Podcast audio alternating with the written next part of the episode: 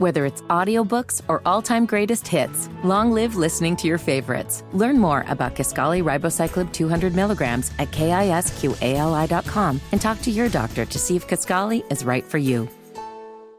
I'm Brian Noe. He's Jimmy Cook here on the fan. You know, quick story for you, Jimmy. So I went to the movie theater with my girl last week, and uh, we go to get popcorn, right? And uh, the guy, he goes, Are you seeing Air? You know, the movie Air Yeah. about Nike trying to sign Michael Jordan out of college. And uh, I go, uh, uh, No, no, I want to see it though. And he, he looks at me and goes, Oh, because of your hoodie. And I had this Nike hoodie on, which I'm wearing right now, by the way.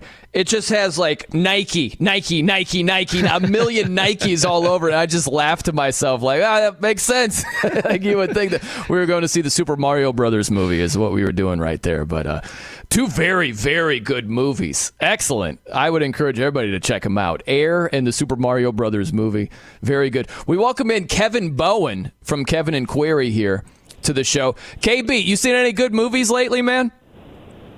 Man, the last time I was in a theater was for um, Top Gun last year. My wife and I went. So, no, to answer your question, but I have heard good things about both of what you just were referencing there. Mark Dykton saw Super Mario Brothers with his a couple of young kids um, last week and said it was great. So, um, rainy day might be a good thing to do.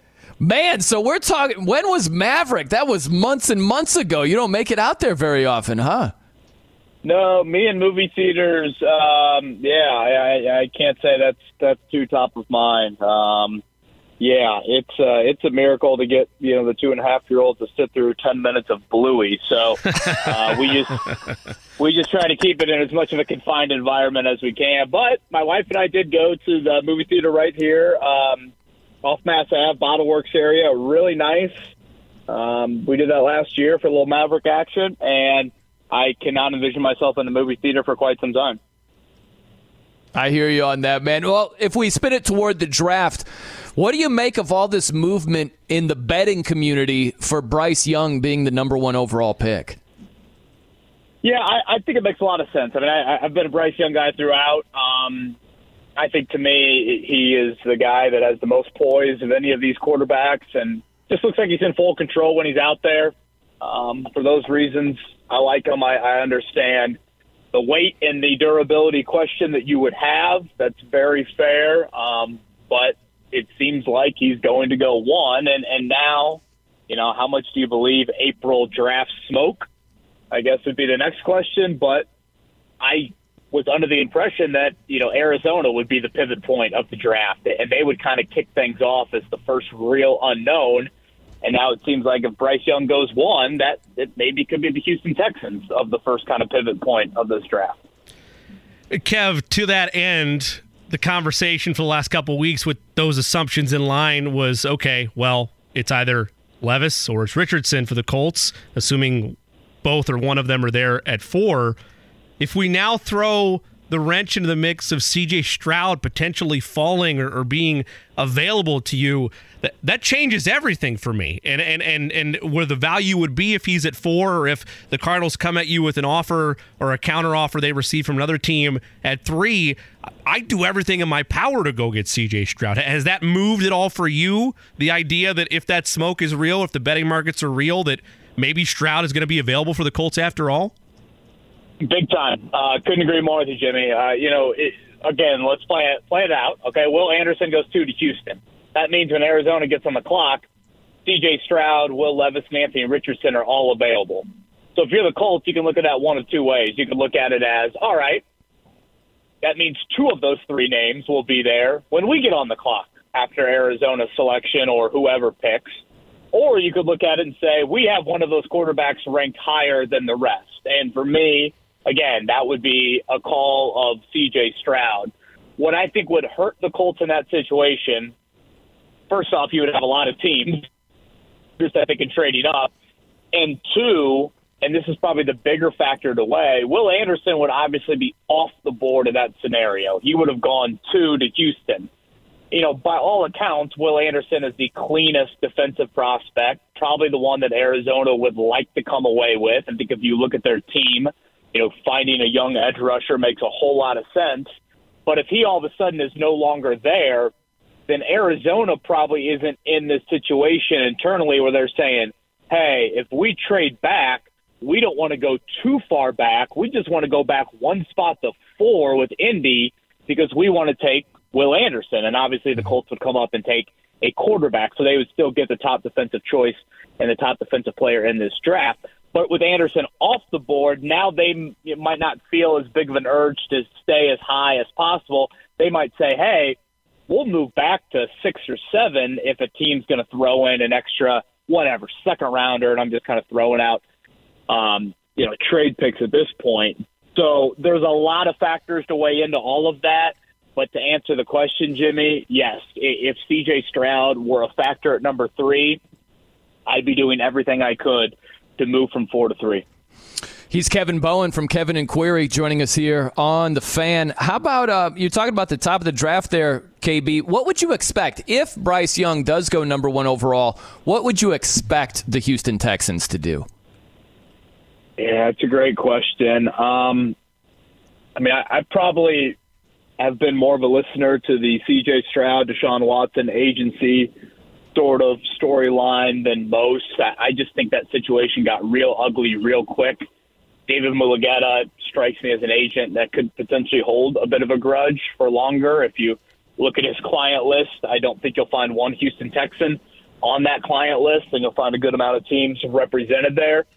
Um, you know, I, I could, if I were Houston, it would be hard for me to pass on Bryce Young and or C.J. Stroud but I also could kind of understand that they are in a bit of a unique situation compared to others up there. And by others, I probably mean the Colts at four. And by that, I mean this Houston has a 12th pick this year. They also already have two first rounders next year. So if they are thinking to themselves, hey, we already have the 12th pick. If we can take a pass rusher that is a, you know, whatever, the next J.J. Watt or however you want to look at Will Anderson – and he's going to be a generational player for us at a really important position. And then they look at it and say, hey, we'll just be, you know, probably in some sort of tank mode. And if not, we feel like we have enough draft ammunition to move up next year and take a quarterback. We're very patient with DeMeco Ryans. And, you know, he wants to be a defensive minded coach. And he came from San Francisco where they had, you know, the best defensive player in the league last year in Nick Bosa. And so for all of those reasons, it makes sense for us to go that route. I, I don't love it, but I, I could understand it if I were a Houston Texan fan. Kevin Bowen with us. You can follow him on Twitter at kbowen1070. KB, earlier this week when player availability was there and the offseason programs officially began, obviously that early week with a new head coach in Shane Steichen. I know that uh, DeForest Buckner had talked to the media and he mentioned that he does not like – the word rebuild. And, and I get that. I mean, that, that everybody has their pet peeves. But when you look at what this season is going to be, regardless of what word you attach it, d- does that mean that he has higher expectations for what this roster can do this year outside of, you know, clearly a transitional season for the team? Um, I, I just think he didn't really want to admit what probably is reality, hmm. Uh, to be totally honest with you. And again, he went through this in San Francisco as a very young player. Right. Um, but, you know, what I thought was particularly interesting is, you know, I, I asked him the question more so like he's a veteran defensive player that's very accomplished in the league. And so I asked him this because he is that. And I, and I just kind of let off with, you know, when you see Stephon Gilmore traded and the expectation that they do take a quarterback early on, you know, on paper, I know you hate the word rebuild, but on paper, you know, isn't it you know, kind of a a, a rebuild. And, and he just you know really kind of offered up on his own. Like you know, I understand what Gilly Gilmore you know wanted to do, and and I've thought you know when the Gilmore trade happened that there could be some of a hey, I don't want to be part of this the age of 32.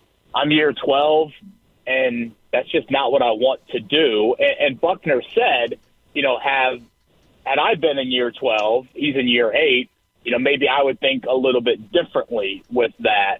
Um, so I thought that was pretty interesting from Buckner, like in a way, kind of admitting that, yeah, I understand what is happening here.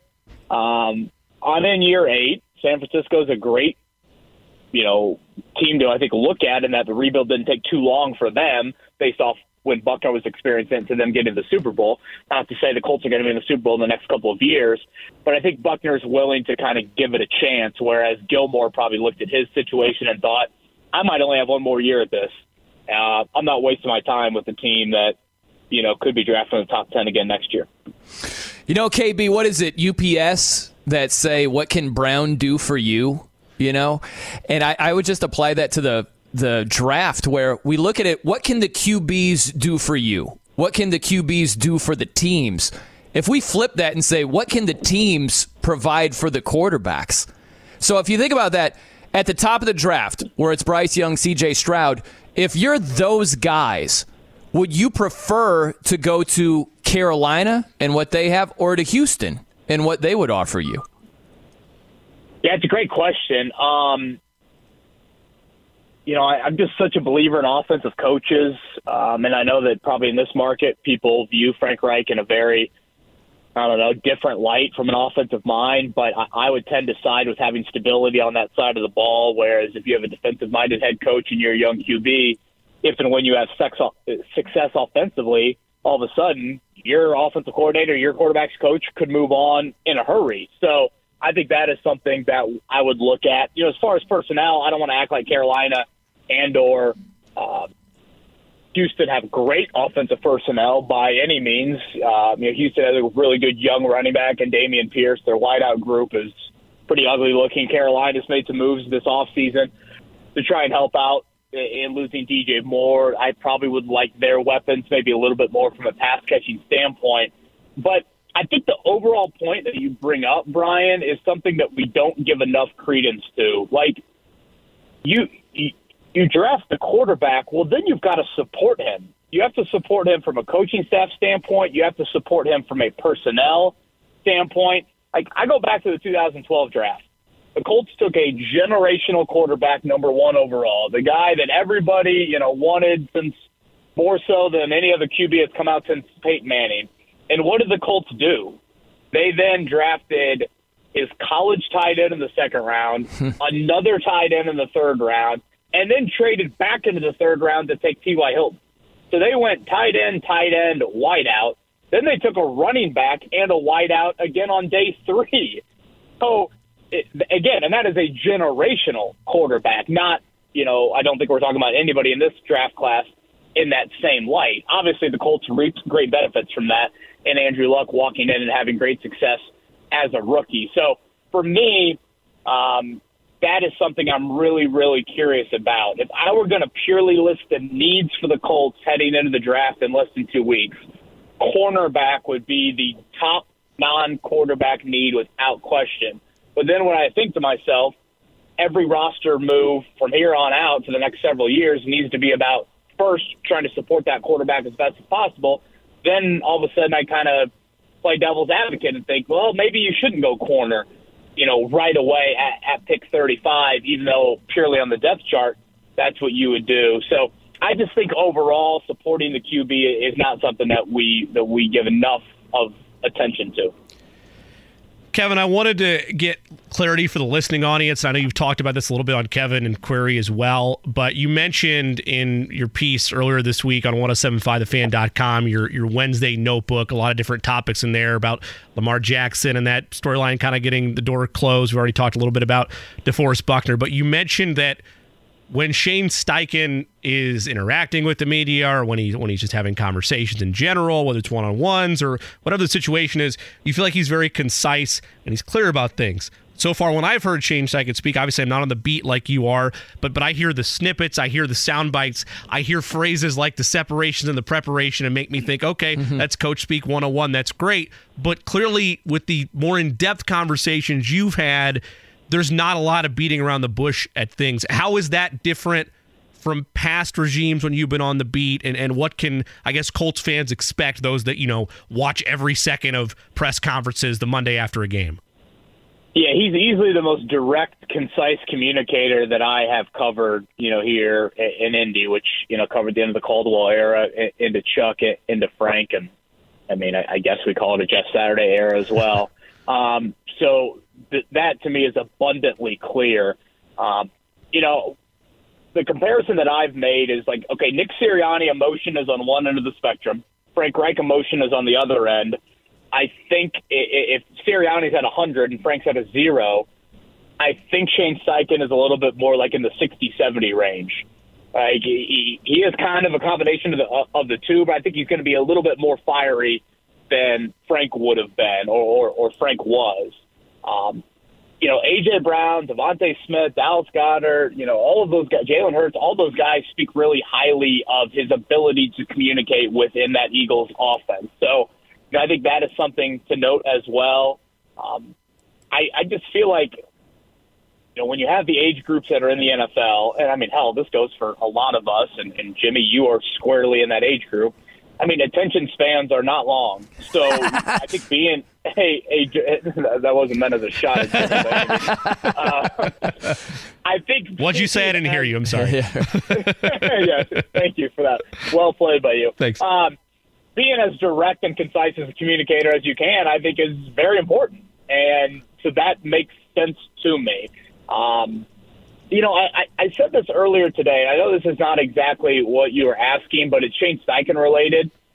You know, I don't feel overly confident. Let's say Bryce Young goes and CJ Stroud goes before the Colts. I don't feel overly confident about Will Levis and or Anthony Richardson. I mean, you know this, Jimmy, full well. Last summer, I wanted Bennedict Mathurin more than anything for the Patriots. Yeah. You know, I was standing on a table for it, and I don't have that same conviction towards one of those two quarterbacks I mentioned. What I do have pretty strong conviction about, I I do believe in Shane Steichen, and I and I do believe that his quarterback resume should make Colts fans feel pretty excited about the direction that they do decide to go. And if Shane Steichen has identified someone that he feels confident is worthy of that pick, I think that you know he's kind of earned the right to have that that trust.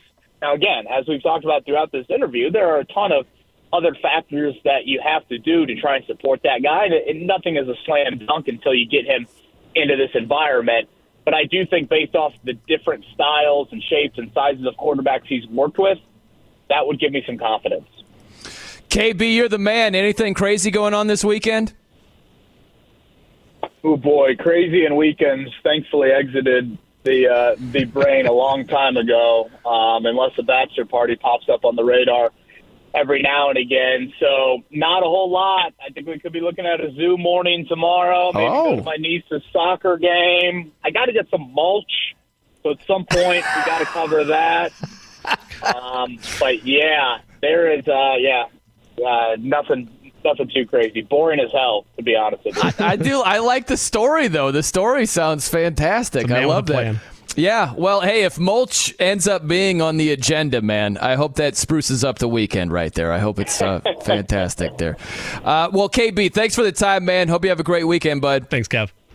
All right, boys. Have a good one. Thank you. All right, thank you. There he is, Kevin Bowen, Kevin and Query.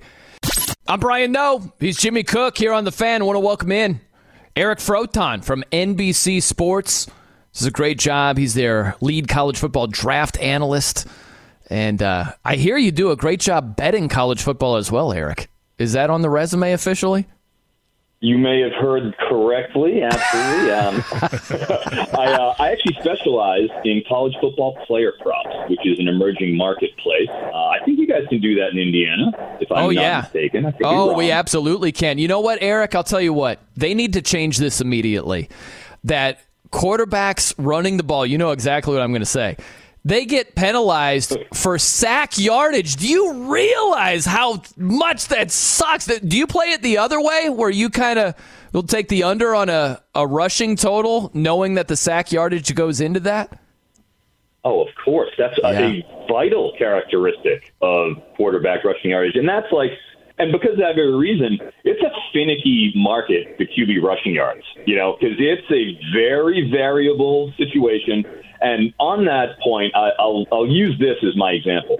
Caleb Williams, uh, Heisman winning quarterback mm-hmm. for USC last year, in uh, the last game, like the last game of the season, I want to say uh, of the regular season, he had in the first half like 90 rushing yards. Mm-hmm. His prop total was like 35, something like that, and he it was It was a layup. It was done. it was done. And then he went and got hurt. He he rolled his ankle. It was Tulane. It was the bowl game against Tulane. He rolled his ankle and then proceeded to get because they were trailing, so they had to throw all the time. He got sacked like five times in the second half for like 70 yards and went actually under on rushing total because of that. So wild stuff happens. I try to stick when it comes to QBs. I like trying to target um, later on in the season. You'll see the books not be up on the depth chart movement. So a good example is Iowa. Uh, two years ago for the Big Ten championship, they had Spencer Petras as well as um, their ba- their backup Alex Padilla were expected to get uh, snaps. Both of them would, and Kirk Ferentz even said, "Yeah, we're going to see these guys get snaps here." So they went and you know uh, DraftKings went and just lined it at Petras just for his regular line. Didn't account for that. Well, let's let's just say I, I put a little money particular wager. And anytime you're taking the under on an Iowa quarterback passing yardage, you're probably going to be okay. probably going to be okay. How about this? Um, I don't know if you're going to take the under on, you know, uh, Bryce Young passing yardage in games as a rookie, but he might be the number one overall pick. Are you at least surprised that the betting market has switched as much as it has from CJ Stroud being a heavy favorite to now Bryce Young being the heavy favorite to go number one overall? Oh gosh, you know this is uh, this is really the intrigue, uh, the palace intrigue of the NFL draft season, which is you see all these wild fluctuations from open to the middle. You know, you'll get a couple weeks in, and then right before the draft, just so much movement, and that's a great example because uh, C.J. Stroud, when markets opened, he was right around you know minus two forty or so. I think up to minus two sixty at some point. Um, just a week ago, and here we are we're literally at, you know, depending on where you're looking at, Bryce Young is at minus 350 to 400. Wow. So that is a giant, giant swing, and uh, certainly value is presented there for Bryce Young.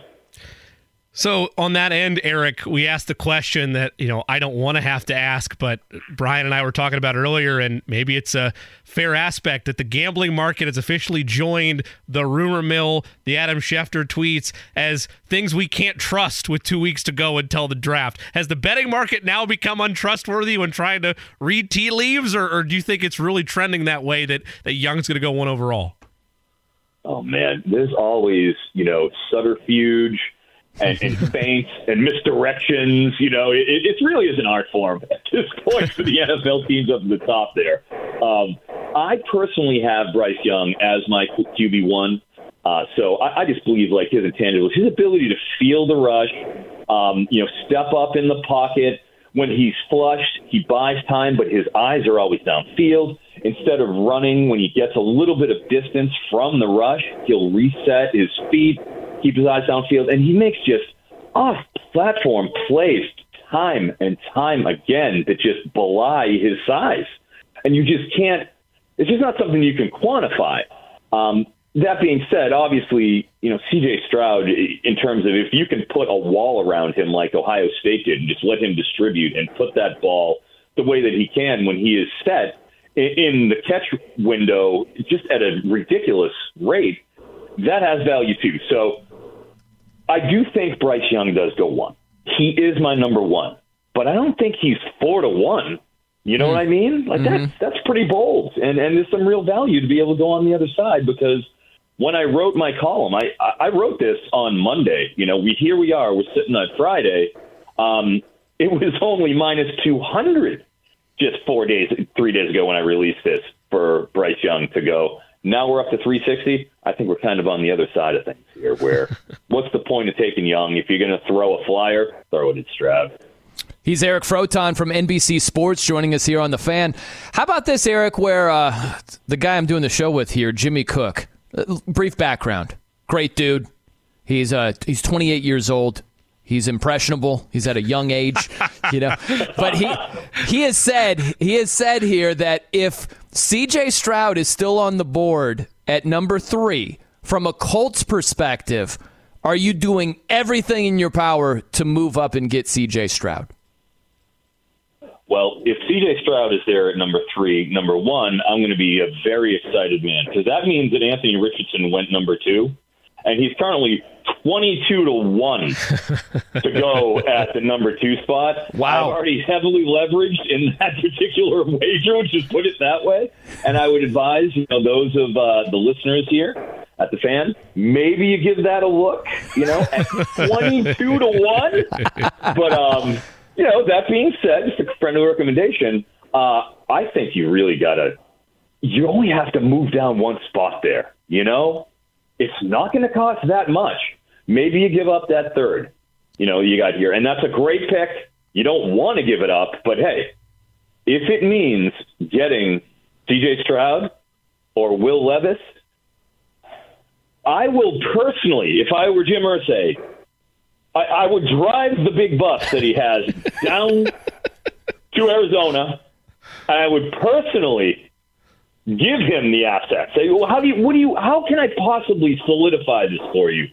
Here is the third round pick, served on a silver platter, uh, with all the accoutrements and side dishes, make it a four plate meal, and you do that immediately. Because Will, the difference between C.J. Stroud and Will Levis is is it's a it's a wide chasm, in my opinion. So do it. So in that same front, then Eric Eric Froton, nice enough to join us, NBC Sports lead college football analyst as well as NFL draft analyst. There, you can also find him on NBCSportsEdge.com. Brian and I have been debating for weeks the Levis Richardson conversation. He, he, he likes Levis. I like Richardson. You throw Stroud in there, it, it muddies the water completely because now, at least in my mind, like Yeah. it, you go and get him. If we take the Stroud, I don't want Whether it's audiobooks or all-time greatest hits, long live listening to your favorites. Learn more about Kisqali Ribociclib 200 milligrams at kisqali.com and talk to your doctor to see if Kisqali is right for you. call it a pipe dream anymore, but you take the Stroud option off the board and it's back to the Levis Richardson conversation. I, I know how I feel about Richardson. If it winds up being Levis for the Colts at four, why should Colts fans not be running for the hills?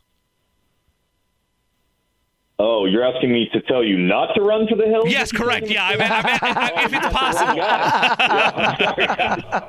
possible. um, respectfully, I, I will, you know, respectfully when it comes to Mr. Levis. Um, let me give you a, a, a my synopsis and just a, a little different point of view of, of how I look at him and, and just where he's coming from. So in 2021, you know, you got to remember he he was a Penn State recruit, so he went in there in the same time that their uh, you know graduating quarterback, who is on nobody's draft board, Sean Clifford, uh, beat him out. You know, and he was the short yardage quarterback there at Penn State. Transfers over to Kentucky, had Joey Gatewood, had a couple other guys there, but he ends up winning it out, and he's the big arm QB there.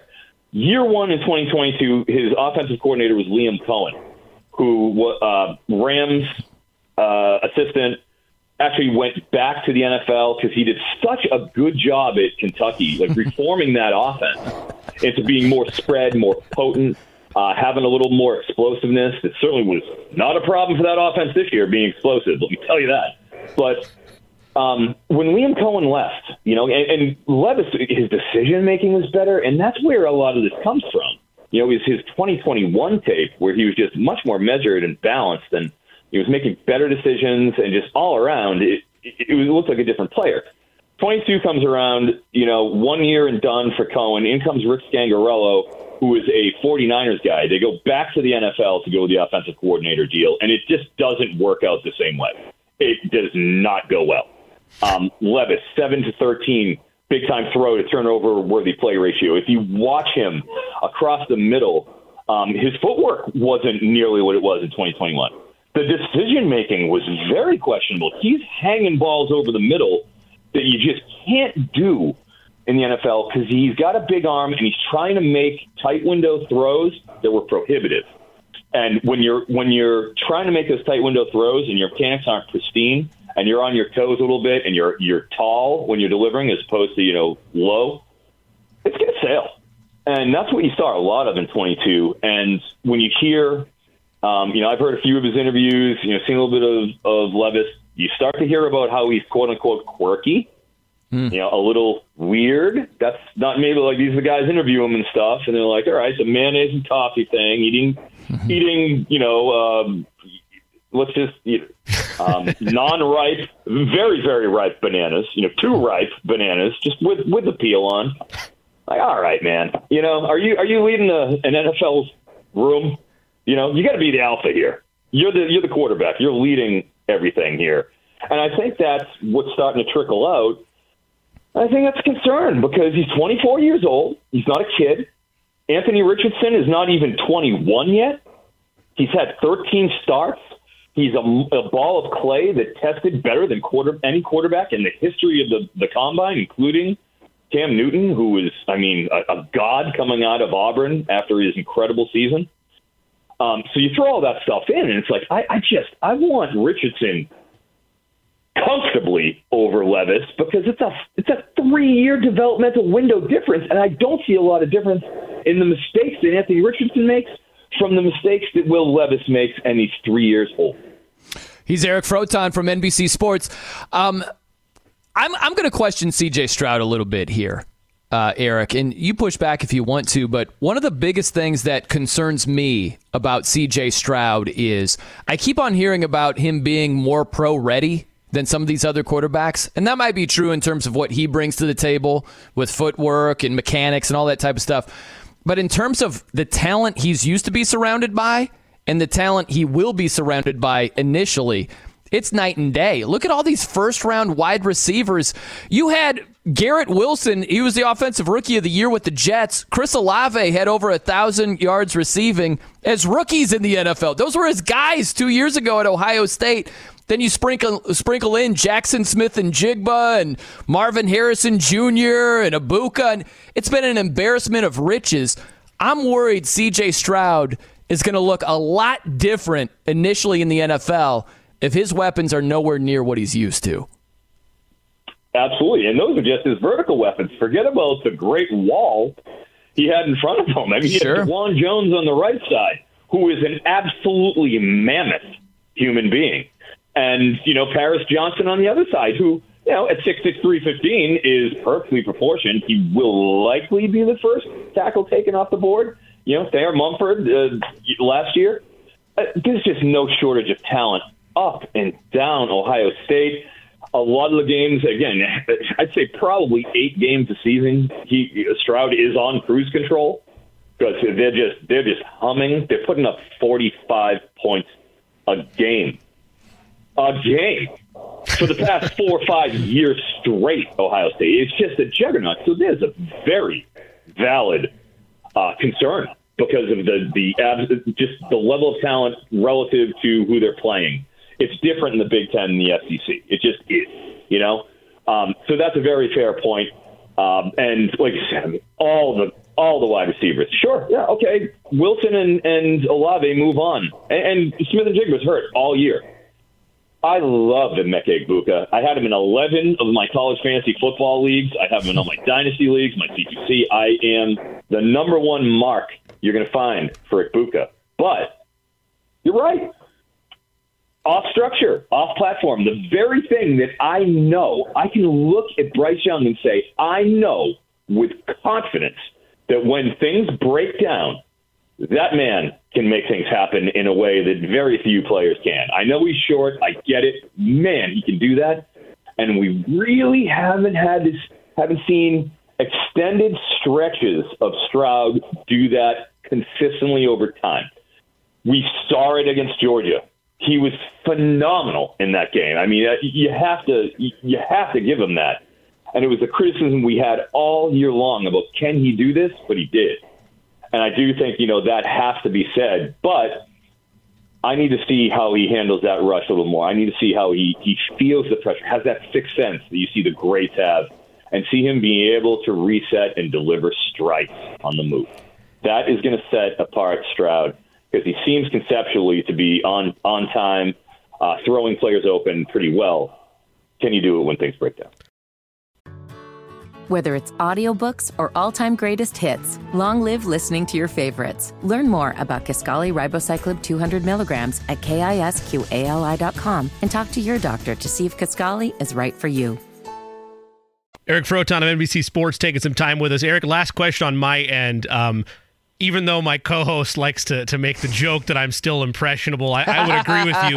Much, much, like Will Levis, I am who I am at this point. But but I digress there. Uh, I am a follower though for bets. I love good value bets. You already gave us one with the idea of Anthony Richardson uh, potentially going to the Texans at two. What's your favorite first round wager right now from a value standpoint outside of that one?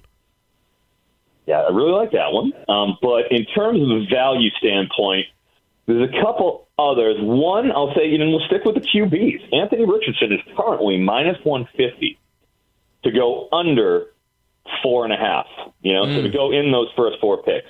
Now, let me ask you, guys, as Indianapolis Colts, you know, supporters, and, you know, you guys are, if Anthony Richardson was there for you at the fourth pick, would you pass up on him? No. Yes. okay, you would. Okay, that's fair. Well, that's if again, that's if Levis and Richardson are both there, of course, you know. But you also have the three pick where if you're Arizona, why aren't you looking? You, they are actively shopping that pick. Um, they've, by their own admission, had contact by six teams who have been sniffing around to, to move up. Um, they're not moving up for Will Levis, guys. I'm, I'm pretty confident of that. I'm going to go out there um, but the point is, like, hey, somebody's going to move up to three, and even if they don't take Will Levis, and well, okay, then Anthony Richardson's there at four, and I think I think it's got to go, and you got to, I mean, you got to take him. You just have to. Um, that being said, if they don't take Anthony Richardson there, I think that that's a sign that the Colts are willing to do one of one or two things. One, you go and take whoever your perceived best player on the board is defensively. You go, you say, I got Kwity Paye on one side, I got Will Anderson on the other. Let's let's go to war um, and then sort of build that way and wait until next year where, hey, you don't really have a plan right now at QB, and you're going to be taking some L's. That's okay. Will you take enough L's to get Caleb Williams next year? That's or Drake right. Maye? Yeah. Because I'd rather have Caleb Williams or Drake Maye than Anthony Richardson or Will Levis. Yeah. I would. I've seen a lot of those guys. I'm a college fantasy guy. I, I soup to nuts. I see their whole high school to college careers, 100% both of those guys. I don't even have to think twice about it. So I, I'd take, you know what? I, I'd definitely take Caleb over everybody in this class, and I'd probably take Maye over Stroud. So um, all that, talking about all that, I love minus 150. It's gone down from minus 240 to minus 150. I think that's a great line at one and a half to one odds. I think Richardson goes in the top four. It's minus 120 on DraftKings right now. Ooh. Woo! Even better. Even better right there. Yeah. Hey, Eric, great stuff, man. Really appreciate the time. And maybe we'll have time. We could get you on right before the draft again next week. We'll see how it works out if you're uh, available or not, you know? I'm, I'm available for you guys. Absolutely. Happy to do it. And, and sincerely, thank you very much for having me on. And best of luck to the Colts. I was at the Jim Irsay YMCA at the Combine two weeks ago. A beautiful facility. Very nice. Very nice. We'll catch you soon, Eric. Thanks, Hope you Eric. have a good day, man. Thanks, guys. Bye bye. There he is, Eric Froton, NBC Sports. That was fun.